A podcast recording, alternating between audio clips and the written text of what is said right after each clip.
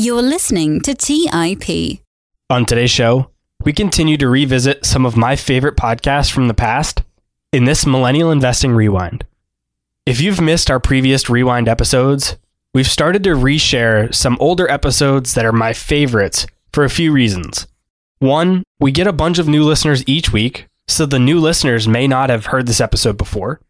Two, even if you've been listening for a while, you may have missed this episode when it originally came out. Or three, even if you've heard it before, it can be a great episode to learn from again.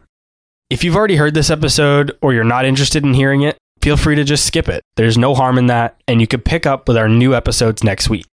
Also, if you've been listening for a while, you know about the fee for this show.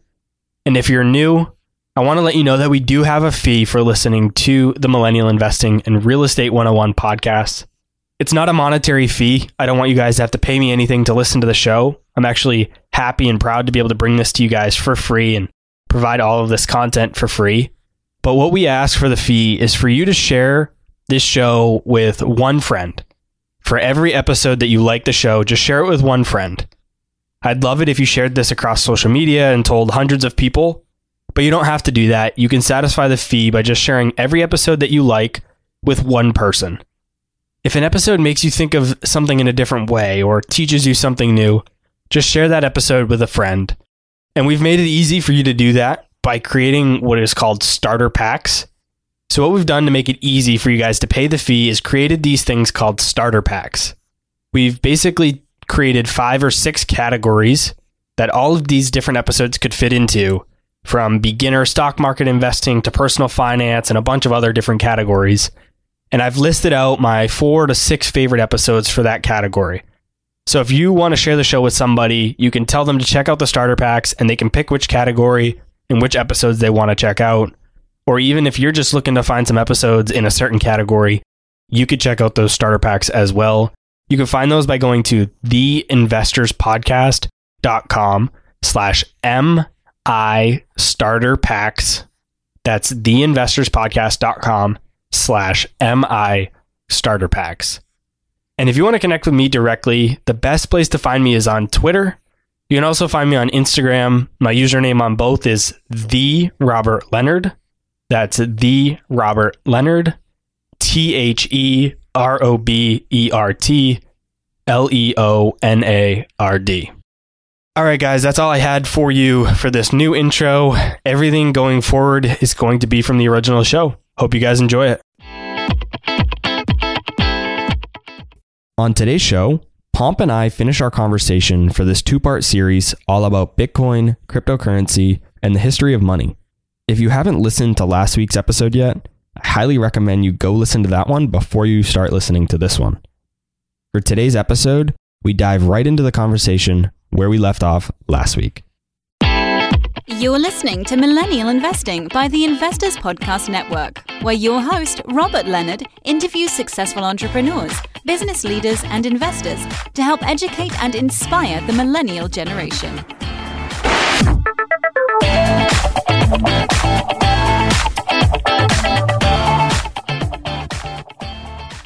And I think that's a perfect example of where traditional financial education almost comes in back to hurt us because when you think about it, in school, everyone's taught that volatility is the way to quantify risk. So when you see this type of volatility, your mind, it's all you've studied for four, six, eight years, and you just automatically think risk, where really risk is, you know, Bitcoin going to zero, not necessarily the volatility. The volatility introduces opportunity, just like you said and like here, here's a great thing. So I, have got the pleasure of, you know, I talk to a lot of people way, way smarter than me who have decades of experience across macroeconomics and investing. And I always ask them kind of little questions to try to just pull the the real core of what makes them great, right? And one of the things that I think I have come to understand, which I did not understand before, was one, the best investors seek out volatility. They actually run to the volatility because volatility means opportunity if something just stays stable, like the dollar, and it's pretty stable all the time, there's not that much opportunity to find dislocations in the market. You need volatility to drive returns. So that's kind of lesson one. The second lesson is the very best investors. A friend of mine uh, recently told me the very best investors are only right 55 to 60% of the time. So if you think about that, you're like, wow, that's a pretty low number, right? I thought would have thought they were right 90% of the time, but they're only right 55 to 60% of the time. The average investor is wrong more than they're right. But the reason why these billionaire investors can make so much money is they only make bets when there's a lot of asymmetrical return profile. And what I mean by that is they'll enter an investment that they say, okay, I have the potential to lose 20% of my money. Everything goes absolutely horrible, like the worst, worst, worst case scenario. I can lose 20% of my money. But if it works how I think it's going to work, I will 5x my money. So 20% downside, 500% upside. They'll do that deal all day long because it's asymmetric. The payoff is much higher than the risk, and there's capped risk on the bottom side. So if you're only right 55% of the time, the 55% of the time you're right, you make so much money that it more than makes up for the 45% of the time that you're wrong. And I think that a lot of investors are, are really told kind of this camp of hey, go seek safety, go seek the things that are really easy. Now, I actually think that's good advice for 90 plus percent of people. Like, you're not a macro investor. You don't understand nor have the time to analyze all of these super asymmetric, kind of nuanced investment ideas. So your best bet is just use the trend, right? Go save in the S&P, which is compounded at, you know, 8 or 9% a year for 50 years. That's much easier and much more peace of mind. But the best people, the professionals, the people who kind of really make a lot of money, they seek out those highly volatile asymmetric opportunities because they know what the risk on the downside is. And it's so attractive from a risk reward standpoint that they can't help themselves. Is there any way that you've learned either yourself or talking to these great investors that you do talk to to help someone who's a millennial listening to the show to deal with the volatility. They're interested in this topic. They're passionate about it. They want to learn about it. They're reading the books. They're listening to the podcast. They know they want to be involved with these types of assets. They don't want to just dump it in the S&P 500, but they're just new to all the volatility. How can they cope with that? What is the best way to deal with that? There's two big ideas that I share with people, right? The first is like, what are the secrets to getting rich? And this is always the disappointing part of the conversation, which is there's four rules.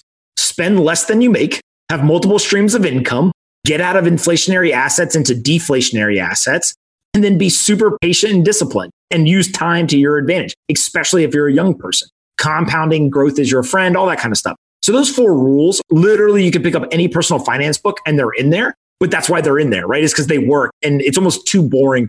So I think that's important to, to kind of take away. Now, when it comes to the volatility, what I tell people is the best investors in the world don't look at the price every day. Most of them are actually not looking at the price. And the people who do look at the price every day have computers doing the trading for them. So they're, they're quant funds. If you think of whether it is Warren Buffett, Jeff Bezos, any of these guys, they're all super long term thinkers. And what they'll do is they'll spend the time, they will make an investment decision based on the thesis that they've double and triple checked and they've done all their work on. They have conviction in the idea. They'll put the investment on and they walk away. They don't look at the price every day. And now what that requires is something that our society is not very good at is you have to have the discipline to do the work up front and you have to have the conviction even if the trade goes against you at first to really have a belief that this is going to work. But then what you have got to do is there's a power in not getting caught up in the panic on the way down or the fomo on the way up and being disciplined. And so there's a lot of books i think around like uh, investing psychology but really, Bill Perkins told me, he said, uh, investing is a psychology game, right? It's a psychology test. And I think a lot of people, if you can remind yourself of that every day, take a deep breath, get away from the screen. Like, don't worry about it, right? Like the stock market, it cracks me up. You turn on some of these uh, investing shows. Oh my God, the stock market's down 2%. And I'm like, 2%? Like, I thought you were, you guys were acting like it was down 100%, right? Like 2% is not a big deal. And so I think that that comes with patience and maturity and, and, experience. But, but I do think that that's probably the number one way to deal with volatility is don't subject yourself to it because you as a human are flawed and you will kind of succumb to the emotion and the, um, the, the lack of psychological control that every human has. I agree completely. I think thinking long term is the best way to get rid of that volatility. I mean, I'm looking at the, the chart of Bitcoin right now, only over a month. I mean, that's not long term by any means. And it doesn't look volatile really. But if you know you zoom in, and it of course does, and if you zoom out even more, then it looks even less volatile. So but the problem is a lot of people, a lot of younger people, they, they want it right away. And so they start to day trade or they start to do these short term trades. And now you're watching it every day. And now your emotions, now every day your emotions are at you rather than every couple months when you're looking at your at your portfolio. So yeah, I mean, I think the best thing you can do, take a step back, stop looking at your, you know, your portfolio. If you want to learn about this stuff every day, I think studying it, reading books, that's great. Do that every single day. Just don't open your Fidelity account every day or don't open your Vanguard account every day. that's going to hurt you. Look, I've been there. I, I, usually don't tell this story, but when I was in college, I came back from the military and I'd made a little bit of money in the army and, uh, and I started day trading and I was day trading foreign currencies. And I think I turned like $9,000 at one point into like 70 grand. And I literally thought I was going to be, you know, the, the biggest gangster on Wall Street, right? now I was like, and I'm going to do it from the classroom in college. I had a whole system. And, and, and frankly, I probably was more sophisticated than most in, in, what I was doing. And then I got cocky and I literally started trading on my phone or whatever. And, and I started to lose money. Thankfully, I ended up walking away and being like, hey, you know, I made enough money. I probably should stop doing this. But I definitely didn't, you know, make seven times my money like, like I had originally had. And so with that, what that taught me was there's some people who are traders. They've got the skill for it. They're, they're very educated in it. They've got experience. They, they like doing it. I'm not one of those people. And so if you're not somebody who wants to day trade or has a skill for day trading, you have to understand what you're good at, right? It's kind of like when you play sports. Some people are really good at playing basketball. They're six six. Of course, they're better, you know, positioned to play basketball they're probably not as good at soccer because their footwork sucks. And so you got to understand kind of what you're, you're set up to do. And so what that then means is if you're not a day trader, what can you do? And really there's two key lessons I think for investors that over time you learn. One is asset allocation may sometimes actually be more important than the individual investments you make. And what I mean by that is simply being in the right markets, regardless of the exact investment you make, can actually make up for a lot of mistakes. So if you sit down and you say, Hey, I want 10% of my assets in real estate, I want 20% in the stock market, I want 30% in bonds, you know, whatever it is, that decision may be more important than which stocks do I buy, right? Because, you know, look in the recent days of the stock market, everything went up. Like it was pretty hard to lose money in the stock market when it goes up 20%. And so I think that asset allocation doesn't get enough kind of focus. There's a great book uh, by Dave Swensen, who's uh, the CIO at Yale, around asset allocation and portfolio construction that I highly recommend people read about that. The second thing is a lot of people forget that investing, the price at which you buy an asset largely determines the return that you're going to drive. And so you could buy the same asset, right? If you and I look at a house, let's say a piece of real estate, and I buy it at $200,000 and you buy it at $300,000, but in five years, it's worth $300,000. I made all the money because I bought it at 200K, not because the house ended up being worth 300K. Same example, but let's say it's worth $400,000 you made a hundred grand, right? Because you bought it at 300 and sold it at 400. But since I bought it at 200 and sold it at 400, I made double the money you made. It's simply because I bought it at a better price. And so I think that that applies to every single asset class. And a lot of people get kind of caught up. And that's the FOMO aspect of this is like, oh my God, it's running. I, I got to invest. If you can be patient and understand if I buy at the right price, I control my emotions. I only invest when there's very high asymmetry. Hey, this is going to go up a lot and not down that much in, in the worst case. That's really the way that you make money the hard part is when you're young, you think that you're, you know, the next day trader, right? You, you, literally think you're going to put, you know, a thousand dollars in and you're going to walk away a millionaire. And, and there's a reason why a lot of people don't do that because it's super hard to do. So funny you, you share that story because that's how I got into investing as well. I wasn't in Forex, but I was in day trading. You may be familiar with Timothy Sykes, but he, uh, he had Facebook ads and that's what kind of drew me in. And I thought I was going to be a day trader and I almost say I was lucky that I didn't ever make any money because then I didn't continue to, to do it. And I quickly found Warren Buffett and, you know, ended up where I am today. But yeah, it's funny. I started down the exact same path. And I'll definitely put links to David Swensen's books in the show notes. I definitely agree that those are good reads. Now, I'd say it's probably pretty clear that you're bullish on Bitcoin, but what would someone on the other side of the argument say? What are the bears saying about Bitcoin?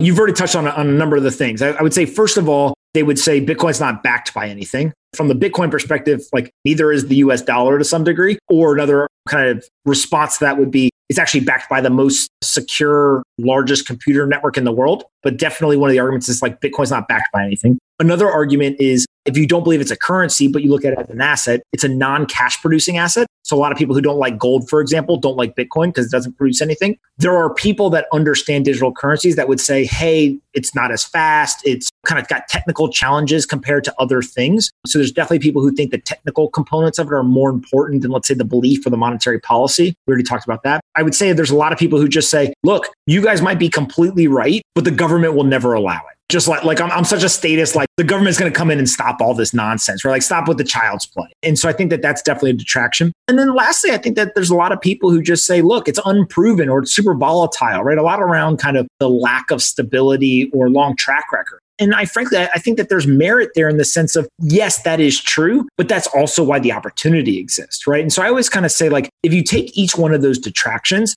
and you almost put an equal weighting on them, And if those things are disproven, then there is increase in value. And because the opportunity is de-risked and therefore more people desire this asset, that's ultimately what the opportunity is, right? So if you believe that those things aren't actually risks while everyone else does, and you get comfortable and you go ahead and buy something, if in fact those things end up not being risks in the future, and then those people are convinced, okay, I should go ahead and do this, you benefit from having believed or taken the risk before everybody else. Now, again, there's risk. And so one of those things may end up actually being whether it's fatal or, or, or, just a large obstacle to overcome. And so I think that's where people have to remember like, that's the beauty of markets you take risk to get reward, but that doesn't come without the risk, right? And I think the recent market downturn, the stock market, people kind of, you know, especially younger people, like their whole lives, the stock market just went up. It was awesome, right? It's just like you could buy pretty much anything and it just went up. They kind of got reminded, wait a minute, I just lost 30% of my money. Like that was scary. And so you got to understand the risk you're obviously taking. But, but if you make smart investments, then that's the reward that you can capture.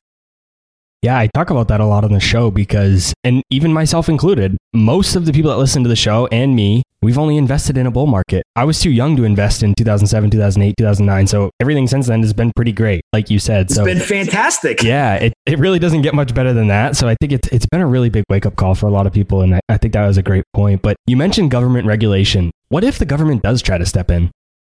So we have some precedent for this. A lot of people don't know in 1933, the government banned ownership of gold, right? So they literally stepped in and said, hey, if you own gold, give it up. Your United States citizens are not allowed to own gold. I won't get into kind of all the details, but it's important to know that that happened. And so there's some people who believe, hey, look, if Bitcoin really kind of became something much more material than it is today, the government would do the same thing. The difference is that in today's digital world, if one government steps in and says we are going to outlaw or ban this, especially if it was the United States, if every other country said, well, we're not going to ban it, all of a sudden you would put massive risk on a US dollar denominated global reserve currency. And what I mean by that is take Russia, China, for example. They hate the dollar system. They hate the fact that the US dollar is the global reserve currency. It's quote unquote expensive to them is the, is the word that they normally use. And it's expensive from two reasons. One, you literally, one of your adversaries in many cases controls the currency that you're using for international trade. You don't like that, right? They kind of can manipulate the currency. They can do all kinds of things that, that screw around with you and you're not in control. So you don't like that. The second thing is they can sanction you. So they can say, hey, that's our currency if you're a bank and you allow anyone from China or Russia or North Korea, they actually do this. Anyone from North Korea who uses dollars through your bank, if you do business with them, we're going to basically kick you out or arrest you or do whatever. So what ends up happening is if the US government stepped in and said, you know what, we're going to ban Bitcoin, immediately, I think many of those other countries would say, wait a minute, there's a currency that we could use that they can't manipulate and they won't let anyone use from their country. We should adopt that right now so we can get off their system. And so there's some game theory at play. There are people way smarter than me who've spent way more time thinking about kind of how all that game theory plays out. But if you just Google around kind of government, ban ownership, Bitcoin, whatever, you'll find a bunch of pieces people have written. But ultimately, what it comes down to is one country's loss would be another country's gain. And therefore, the belief is that it would be very, very difficult for them to ban it as an individual country. That parlays into, well, what if they all ban it together? And I always joke and say, if you're betting on, you know, Russia, China, the United States, India, et cetera, all working together, I got a bridge to sell you and a whole bunch of other stuff because there's just a very, very low likelihood of that happening. Yes, it's possible, but there's a lot of other things I'd bet on before uh, global coordination between uh, th- those superpowers. Yeah, it's funny you say that because I was I was going to say the exact same thing. Is I've read that, and I haven't read a ton about it, but one of the things I did read is that every country in the world would have to essentially ban it at the same time in order for it to not work for all the reasons that you just said. But if just the US did ban it, could it just be as simple as somebody in the US maybe getting a VPN and still transacting with Bitcoin that way? It's kind of like prohibition, right? Like they banned alcohol, didn't really stop people from drinking. Now, did it make it more dangerous? Yes. Did it definitely kind of dampen the interest in some subsets of the population? For sure. But ultimately, the war on drugs, eh, probably hasn't been as effective as uh, as people think it has, right? It's actually kind of changed the dynamics of that market. And, and many people would argue actually the price would drop if they legalized it, right? Rather than kind of you know, artificially inflated prices because it's illegal. And so I think that there is definitely this idea that to access Bitcoin, all you need is an internet connection. And that's a very powerful idea. I think the government, if they actually went to the extreme of banning ownership, would definitely take the extreme steps to try to you know, shut down US based exchanges. I mean, like they would go pretty extensive to make sure that it was enforced. For those reasons, though, another, you know, that's kind of another whole argument as to why they won't do it. And it, it really just comes down to like, what's the opportunity cost, right? If you spend much time doing this, like you pretty much are admitting that you think Bitcoin's going to replace the dollar as a global reserve currency. And like many in the Bitcoin community would kind of argue like, well, we already won at that point. And so, I, I, look, we're, we're far away from any of that ever even entering the conversation or kind of really being taken ser- seriously. It may become a, a serious conversation at some point. I just think it's unlikely to happen. Let's take a quick break and hear from today's sponsors. Hey everyone, it's Patrick, your host of Millennial Investing. Every year, my buddies and I do a guy's trip to escape the cold and dreary Ohio winters. Once we pick our destination, without fail, we all jump on Airbnb and find an incredible place to stay. We just got back from an amazing trip in Palm Springs, California, and our Airbnb home was a huge part of creating memories we'll never forget. I loved it so much, I'm taking my family back to Palm Springs for spring break, and we're staying in an Airbnb home my kids fell in love with and picked out themselves. While I was there, I had the realization that my own home could be an Airbnb. It's an excellent way to earn some extra cash, whether you're saving up for your next vacation, paying off some bills, or investing. Your home might be worth more than you think. Find out how much at airbnb.com slash host. That's airbnb.com slash host. Hey guys, have you ever wondered if there's an AI tool like ChatGPT specifically built for the stock market? A tool that not only does the research and analysis for you, but also allows for dynamic discussions? Well, wonder no more. Meet Meyka, your AI powered stock research assistant, now enhanced with real time stock data. Let Meyka do the heavy lifting for you to significantly reduce your research time. And the best part, Meyka is 100% free. Ask Meyka questions like Explore the financial health of Apple through a summary of its balance sheet. Compare the financial statements of Apple and Tesla. What is the analyst price target for Microsoft? What is the social sentiment analysis of Amazon? And millions of other queries right at your fingertips. Visit Meyka.com. That's M E Y K A.com. Buy low, sell high. It's easy to say, hard to do. For example, high interest rates are crushing the real estate market right now. Demand is dropping and prices are falling, even for many of the best assets. It's no wonder the Fundrise flagship fund plans to go on a buying spree, expanding its billion dollar real estate portfolio over the next few months. You can add the Fundrise flagship fund to your portfolio in just minutes and with as little as $10 by visiting fundrise.com slash millennial investing. Carefully consider the investment objectives, risks, charges, and expenses of the Fundrise flagship fund before investing. This and other information can be found in the fund's prospectus at fundrise.com/flagship. This is a paid advertisement. All right, back to the show. So I recorded a two-part episode all about Bitcoin and cryptocurrency with Preston not too long ago. And after that episode aired, a lot of people were really interested in it. They really liked the conversation, but a lot of them had questions about how to actually buy crypto assets and how to do it safely. So I want to have a quick tactical conversation with you. For someone who's never purchased a cryptocurrency before, what are the steps? How do they do it? Where do they start? And what is the finish line? How do, how do they go through that process? So there's a couple of different ways that they can do it. The first thing I would say is like, don't go buy any of material size in your portfolio until you've educated yourself. Like that, to me, like that's step one. The second step I actually tell them is once you know enough to say to somebody else what Bitcoin is, you should go buy $50 or $100. And the reason you should do that is one, you're going to get the actual experience and the going through the product holding the Bitcoin, maybe even send it to somebody, like actually using it, right? It's kind of like if I tell you, hey, there's this thing called TikTok. Yeah, maybe I can explain it to you, but until you use it, you don't actually know what it is. Same thing with Bitcoin. But 50 to $100, if you absolutely completely screw up, like it's not going to, you know, make or break you. And then you've got skin in the game. You still have 50 or $100 in Bitcoin, like you're going to pay attention, right? Like, hey, what's going on with Bitcoin? I got my 100 bucks. I got a brother who's 23 and literally he started out, he bought $100 and like looked at it almost every day, right? And was like, hey, what's going on here? And so I think that's kind of step one. Step two is you can get exposure really in two main ways. You can go buy Bitcoin itself, similar to how you could buy gold, or you could go buy the equivalent of a gold ETF, which in Bitcoin is a publicly traded stock that has direct exposure to Bitcoin. So in the uh, public market, you could buy something called GBTC. It's the Grayscale Bitcoin Trust. I have 100% of my retirement account in GBTC. So I can't actually hold Bitcoin itself in my retirement account. So I had to buy a public stock that has direct exposure to Bitcoin. So that's kind of one path to, to pursue. The second path, and the path that I suggest for most people listening to this, is to sign up for a cryptocurrency exchange. There's a ton of them in the United States. So we can go down the line. We can say uh, Gemini, Coinbase, Kraken, BlockFi, etc. They're usually pretty reputable. They've got millions of customers. They've been around for a long time. They've got kind of venture capital type backers. Like these are the legitimate exchanges that are very popular. They're popular for a reason. Kind of the community has vetted them as being real. If you're looking at an exchange and you ask somebody that is familiar with crypto if they've ever heard of it and they say no, don't use it. it's kind of a, a good rule. And when you go on, it's just like, you know, signing up for a Robinhood account or a Venmo account or anything else. Go in, create an account. Um, they might do some verifying of who you are. And then you're basically uh, able to put dollars in and convert those to Bitcoin. So you go on an exchange and literally, uh, just like buying a stock, say, hey, I want some Bitcoin. The difference is with stocks, traditionally, you have to buy one share. So let's say, you know, if Amazon's trading at $2,000, you have to spend $2,000 to get a share. You can't say, I want $100 of Amazon on most platforms. With Bitcoin, you can actually buy fractional ownership. So you can go buy a dollar of Bitcoin, $20 or $8,500 to get a whole Bitcoin. So whether you go on the exchanges uh, or whatever exchange you end up choosing, that's really what, what you've got to do is just figure out how much dollars do I want to put in, and then you get the fractional ownership of that Bitcoin.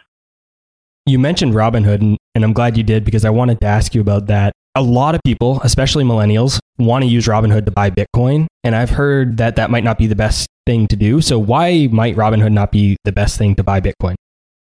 The three biggest issues that I see people have with certain with any exchange is one, what are the fees that I'm charged? So there's some exchanges that just have egregious, hey, it's uh, two uh, percent every time you buy. There's better exchanges, so don't waste your money on, on those high fees. Two is they might have a spread. So what that means is that they're buying Bitcoin for $8,100, but they're selling it to you on the platform for 8,500. You don't know that that uh, exists unless you kind of read the documentation. And so if that spread's really wide, you could go somewhere else and buy the Bitcoin for $8,100. And then three is there may be issues around kind of control or withdrawals. So a lot of people will say, there's a saying in the Bitcoin community called not your keys, not your coins. And so if you go back to that example of when I deposit dollars in the bank, it's not my dollars anymore, right? I get an IOU. There's a lot of people in crypto, they believe in something called sovereignty. So I actually want to control it. There is a very technical process to getting access to your Bitcoin and actually holding it yourself. So it's not in an exchange. Just Google around for kind of how to do that. And there's plenty of guides. But, but I think that the withdrawal component can be a problem as well. So what that means is I buy on a platform, they won't let me pull out my full Bitcoin all at once, right? I got to do it over five days or over two weeks or something. People obviously like to have kind of quick access to their assets. So that may be a third problem. Yeah, I think it might be that last problem that you mentioned with Robinhood because I've, I've heard that you don't actually own the Bitcoin when you buy it on, on Robinhood. I don't think you can withdraw it and put it in your own wallet or things like that. Okay, so there's two pieces to that then. If you can't ever withdraw it, that is different than most exchanges. Most exchanges will allow you to buy it and then you can withdraw it to your wallet, your digital wallet. And so, again, you can Google to figure out how to do that. But if what they're doing is saying, oh, you don't own your Bitcoin, every single cryptocurrency exchange you go on, if you buy Bitcoin on there and don't withdraw it to a digital wallet, you do not own that Bitcoin. The exchange actually has control of the Bitcoin. And so you're trusting that exchange. That's mainly why I say go use the reputable ones. There have been examples in the past where there's kind of these no name exchanges. People go on there, they create an account, they put dollars in, they buy some Bitcoin, they leave the Bitcoin on the exchange, and then that exchange ends up being fraudulent. And so what you want to do is you want to basically work with the reputable players just like you would in any other market. I've also heard that it's not necessarily the safest thing to publicly talk about which exchanges and wallets that you're using. Is that the case? It's just like anything, right? You don't go around telling people how much money you have in your bank account. It's probably not a good idea. At the same time, most people don't want to tell people where they bank, right? Unless you're talking to friends kind of behind closed doors. Similar thing. And then with Bitcoin, the other thing to understand is, is uh, something called a bearer asset. what I mean by that is if I hack into your, you know, Bank of America account and I steal your money, there's FDIC insurance. So first of all, Bank of America is going to give you the money. The government will back that up and they'll be able to catch me as a criminal and say, "Hey, you're going to jail." Right? You you stole.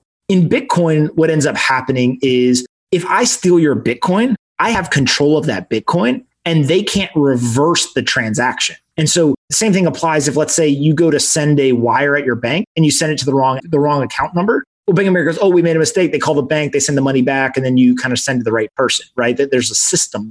In a decentralized system, if you accidentally send me uh, Bitcoin, but you meant to send it to somebody else, I don't even know who you are. So I just got more Bitcoin, you know, all of a sudden on my hand. Thanks. Same thing here. And so I think that really what you want to do is you know, one, look, it's scary at times, especially if you're sending any real amount of money in Bitcoin to make sure you're sending it to the right person. And you want to have control over uh, over those Bitcoin to make sure that there's no nefarious activity, no hacking, etc. And the biggest lesson here, I think a lot of people in crypto learn this, is many accounts that you have have something called two-factor authentication on it. So two-factor authentication basically is Uh, I sign up with my email, I type in a password. If at any point I forget my password, they have my cell phone number on file. They'll text me a code. I can plug that in and I can recover my password. That text message with a code is the second second factor of authentication in order to get into a system.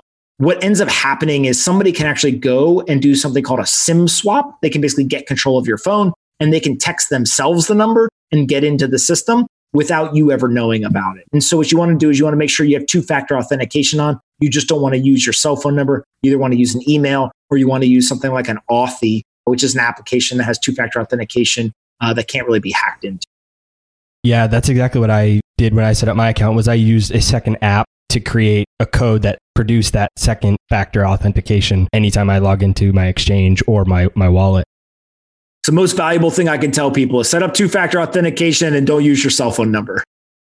Yeah, and and the point you made about transferring between people and even yourself from the exchange to your wallet, it is it is it's nerve wracking because you like you said, if you have one number off, one digit off, it's going to someone else and they won't know who gave it to them. And I mean, you're essentially out that money. So I remember when I first bought my first Bitcoin back in March and I was making that transfer from the exchange to my wallet, I was I was nervous to hit that send button. And then as I was waiting for it to do the transfer, I'm refreshing, refreshing, refreshing, waiting for it to hit. And thankfully it did. So if you guys are going to buy anything, make sure 110%, 200% that you have the right information when you're doing the transfer. And I want to talk about the wallets. What is the difference between a digital and a physical wallet?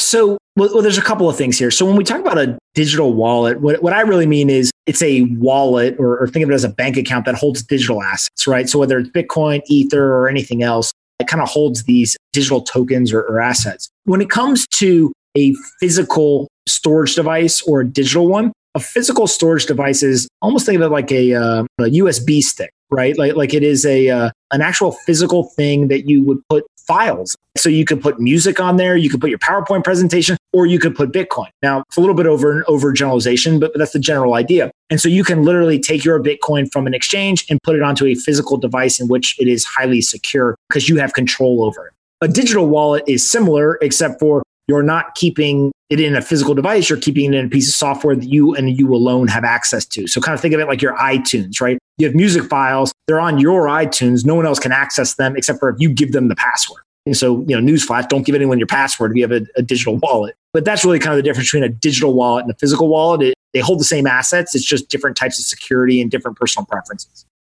Let's take a quick break and hear from today's sponsors. Hey everyone, it's Patrick, your host of Millennial Investing. Every year, my buddies and I do a guy's trip to escape the cold and dreary Ohio winters. Once we pick our destination, without fail, we all jump on Airbnb and find an incredible place to stay. We just got back from an amazing trip in Palm Springs, California, and our Airbnb home was a huge part of creating memories we'll never forget. I loved it so much, I'm taking my family back to Palm Springs for spring break, and we're staying in an Airbnb home my kids fell in love with and picked out themselves. While I was there, I had the realization that my own home could be an Airbnb. It's an excellent way to earn some extra cash, whether you're saving up for your next vacation, paying off some bills, or investing. Your home might be worth more than you think. Find out how much at airbnb.com slash host. That's airbnb.com slash host. Buy low, sell high. It's easy to say, hard to do. For example, high interest rates are crushing the real estate market right now. Demand is dropping and prices are falling, even for many of the best assets. It's no wonder the Fundrise flagship fund plans to go on a buying spree, expanding its billion dollar real estate portfolio over the next few months. You can add the Fundrise flagship fund to your portfolio in just minutes and with as little as $10 by visiting fundrise.com slash millennial investing. Carefully consider the investment objectives, risks, charges, and expenses of the Fundrise flagship fund before investing. This and other information can be found in the fund's prospectus at fundrise.com/flagship. This is a paid advertisement. Hey guys, the Range Rover Sport leads by example. It's got powerful on-road performance and commanding all-terrain capability and combines assertive on-road performance with the signature Range Rover refinement that you'd expect. The third generation Range Rover Sport is the most desirable, advanced, and dynamically capable one yet, and redefines sporting luxury. It's got advanced cabin technologies such as active noise cancellation and cabin air purification, which offer new levels of comfort and refinement. The purposeful cockpit like driving position sets the tone for a focused interior that promotes exhilarating driver engagement. Award winning Pivi Pro infotainment is at the heart of the experience and provides intuitive control of the vehicle systems. You can also enjoy a dynamic drive in total comfort with optional 22 way adjustable, heated, and ventilated electric memory front seats with massage function. Design your Range Rover Sport at LandRoverUSA.com. That's LandRoverUSA.com. All right, back to the show. So, how does this entire conversation relate back to millennials and their investing? Do you think they should be allocating a portion of their portfolio to cryptocurrencies, or are they better off sticking to more tried and true assets like ETFs and stocks? Forget Bitcoin for a second. Just in general, as a philosophy, I talk to a lot of young people, and I'm 31 years old, about to be 32 years old. And I say that I've got four younger brothers, right? So they're probably the best example. And, and I talk to each one of them just kind of about the, the mindset. So when you're in your 20s, especially, like there's two key things that I think everyone needs to understand. One is the, your greatest asset is time. Literally, if you do, you know, compounding interest at 22 and 32 till you're 60, there's a massive difference, right? And like I can't buy back that time. So there's this element of like compounding growth is your friend and you need to leverage that to your advantage. The second piece of it is if I could go back to my 20s and even now, it's take risk, right? Like uh, all the things around that I was doing in my mid 20s and, and late 20s, I look back and I'm like, man, I could have lost everything and been perfectly fine, right? And so it's almost like I should have taken more risk than I actually did from an investing standpoint. Today, you know, it, it's public knowledge, but I've got more than 50% of my net worth in Bitcoin. And the reason why I do that when, you know, I hear a lot of people, or actually infamously, I was on uh, CNBC and Kevin O'Leary from Shark Tank literally said to me, I forbid you from doing that. And, and his whole thing was basically this idea of like, why would you ever take that much risk? And my logic behind it is, look, I'm 32 years old. I'm willing to take this risk till I'm 35, right? So I had kind of an end date to the risk. And I'm also willing to lose 50% of my net worth on something that has a very asymmetric upside. But that also means that the other 50% of my portfolio is very not risky. And so I think people need to understand kind of the younger you are, the more compound growth on your side, and also the more risk you can take because you have a longer period of time to make it back. It wouldn't make sense for somebody who's 70 to go put 50% of their net worth in Bitcoin because they're basically, you know, look, if it doesn't work, you're screwed, right? And so I think those are the two key lessons for people. And obviously, Bitcoin kind of fits in that risky bucket still, but it should fit in kind of a more portfolio construction type mindset. It's not just, hey, should I buy Bitcoin or not? It really is kind of how should I actually construct my portfolio philosophical standpoint. And that goes back to the asset allocation point that we talked about before. It's it's all about that asset allocation and allocating a little bit more risky because we are younger. And, and that's exactly how I allocate my portfolio. I run a very concentrated portfolio. I talk about that a lot on the show. I'm okay with that risk. I'm okay with the volatility. I'm okay with the upside. I'm, I'm 25 years old. I have a long time, you know, until I really need that money. So if it, if it goes down a lot, I have the time for it to come back. So yeah, absolutely. And I just wanted to ask, you mentioned GBTC before. And so do you, is there any, when you buy a gold ETF, there are some risks in terms of owning that ETF because you're not actually owning the underlying gold. Is there similar risks and issues with owning GBTC? And also, you mentioned you have a lot of your net worth in Bitcoin. Do you mess with any other cryptocurrencies or are you strictly Bitcoin? So I own no other crypto other than Bitcoin. Bitcoin's the only thing that I own. In terms of GBTC, there's a couple of key pieces. So one, there's definitely the risk, like you described, in like GLD, for example. You don't actually own the gold, you don't own the Bitcoin. The reason why, for example, I've done GBTC is again, it's money in an IRA that I can't get exposure directly to Bitcoin. So this is kind of the next best thing and allows me to do that in a tax advantage way.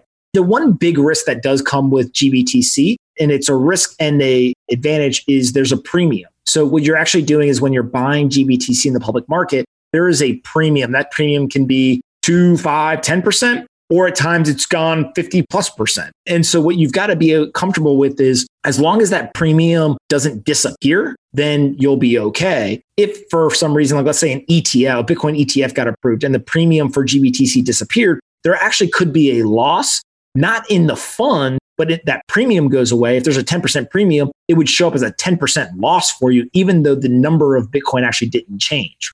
So that premium can be a negative. Now, the positive is if let's say you buy GBTC, it's got a 10% premium when you buy it, and then all of a sudden the premium goes to 50%, you actually benefit from there being an expansion of, of the premium. So almost think of like a multiple expansion versus a multiple contraction. And so I, I, would say that's probably the biggest risk that I see a lot of people unaware of when they go to, to buy something like that. Again, because I'm buying it through an IRA, I'm comfortable with that risk, one. And then two is it's in a tax advantage situation. So it makes a lot of sense for me to do that because I can't get exposure to a, uh, the actual underlying Bitcoin itself. I'm also a big real estate investor. And in that space, we talk about having SDIRAs a lot. So self directed IRAs where you can buy real estate. You can, I thought you could buy cryptocurrencies. You could buy, invest in startups. Is that a type of an account, like a retirement account that you could potentially use instead of your IRA to buy Bitcoin directly? So there are definitely retirement accounts that are self-directed that you can do it in. The specific one that I have, I can't. And frankly, I'm not an expert on it, and I don't even remember what the reasoning behind it is. I just remember that people uh, who are in charge of uh, telling me what to do said you can't do that. So I said, okay, well, what's the next best thing? But there are definitely accounts that you can um, buy directly exposure. It's obviously much easier to do outside of those retirement accounts than it is inside of the retirement accounts, given all the rules there. And then I think that there's actually even organizations that have been created where you like contribute your IRA contribution through their platform with the sole purpose of buying Bitcoin. And like they're literally there to facilitate. It's like a Bitcoin IRA type thing. But uh, I'm not too familiar with them. So, so I can't say whether, you know, good idea or bad idea, but they definitely exist. I'm sure you have a good panel behind you, giving you great information to make your decisions. But Pomp, thanks so much for coming on the show today and sharing all your knowledge. I have loved this conversation. I know everyone in the audience is going to as well. A lot of people are part of our community on our Facebook group and also that follow me on social media are big fans of you and they were super excited for this episode to come out. So I know they're all going to love it as well. Where can the audience go to learn more about you? Well, first of all, thank you for having me. This is a lot of fun and uh, I enjoy um, kind of talking about this stuff. So, so thank you.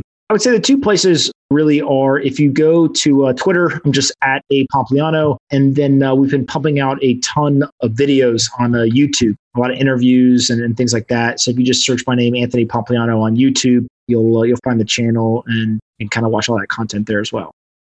I'll be sure to put links to all of his resources, everything he's got going on in the show notes. Be sure to go connect with him there. You guys will want to learn all the information that he's putting out there. Pomp, thanks so much. Yeah, man. Listen, I really appreciate it, Robert. I love what you're doing, and uh, we'll do it again sometime. All right, guys. That wraps up this two part series with Pomp. Follow me on Instagram at the Robert Leonard, and that username is the Robert Leonard, or on Twitter with my username Robert at TIP. And let me know what you thought of these two episodes.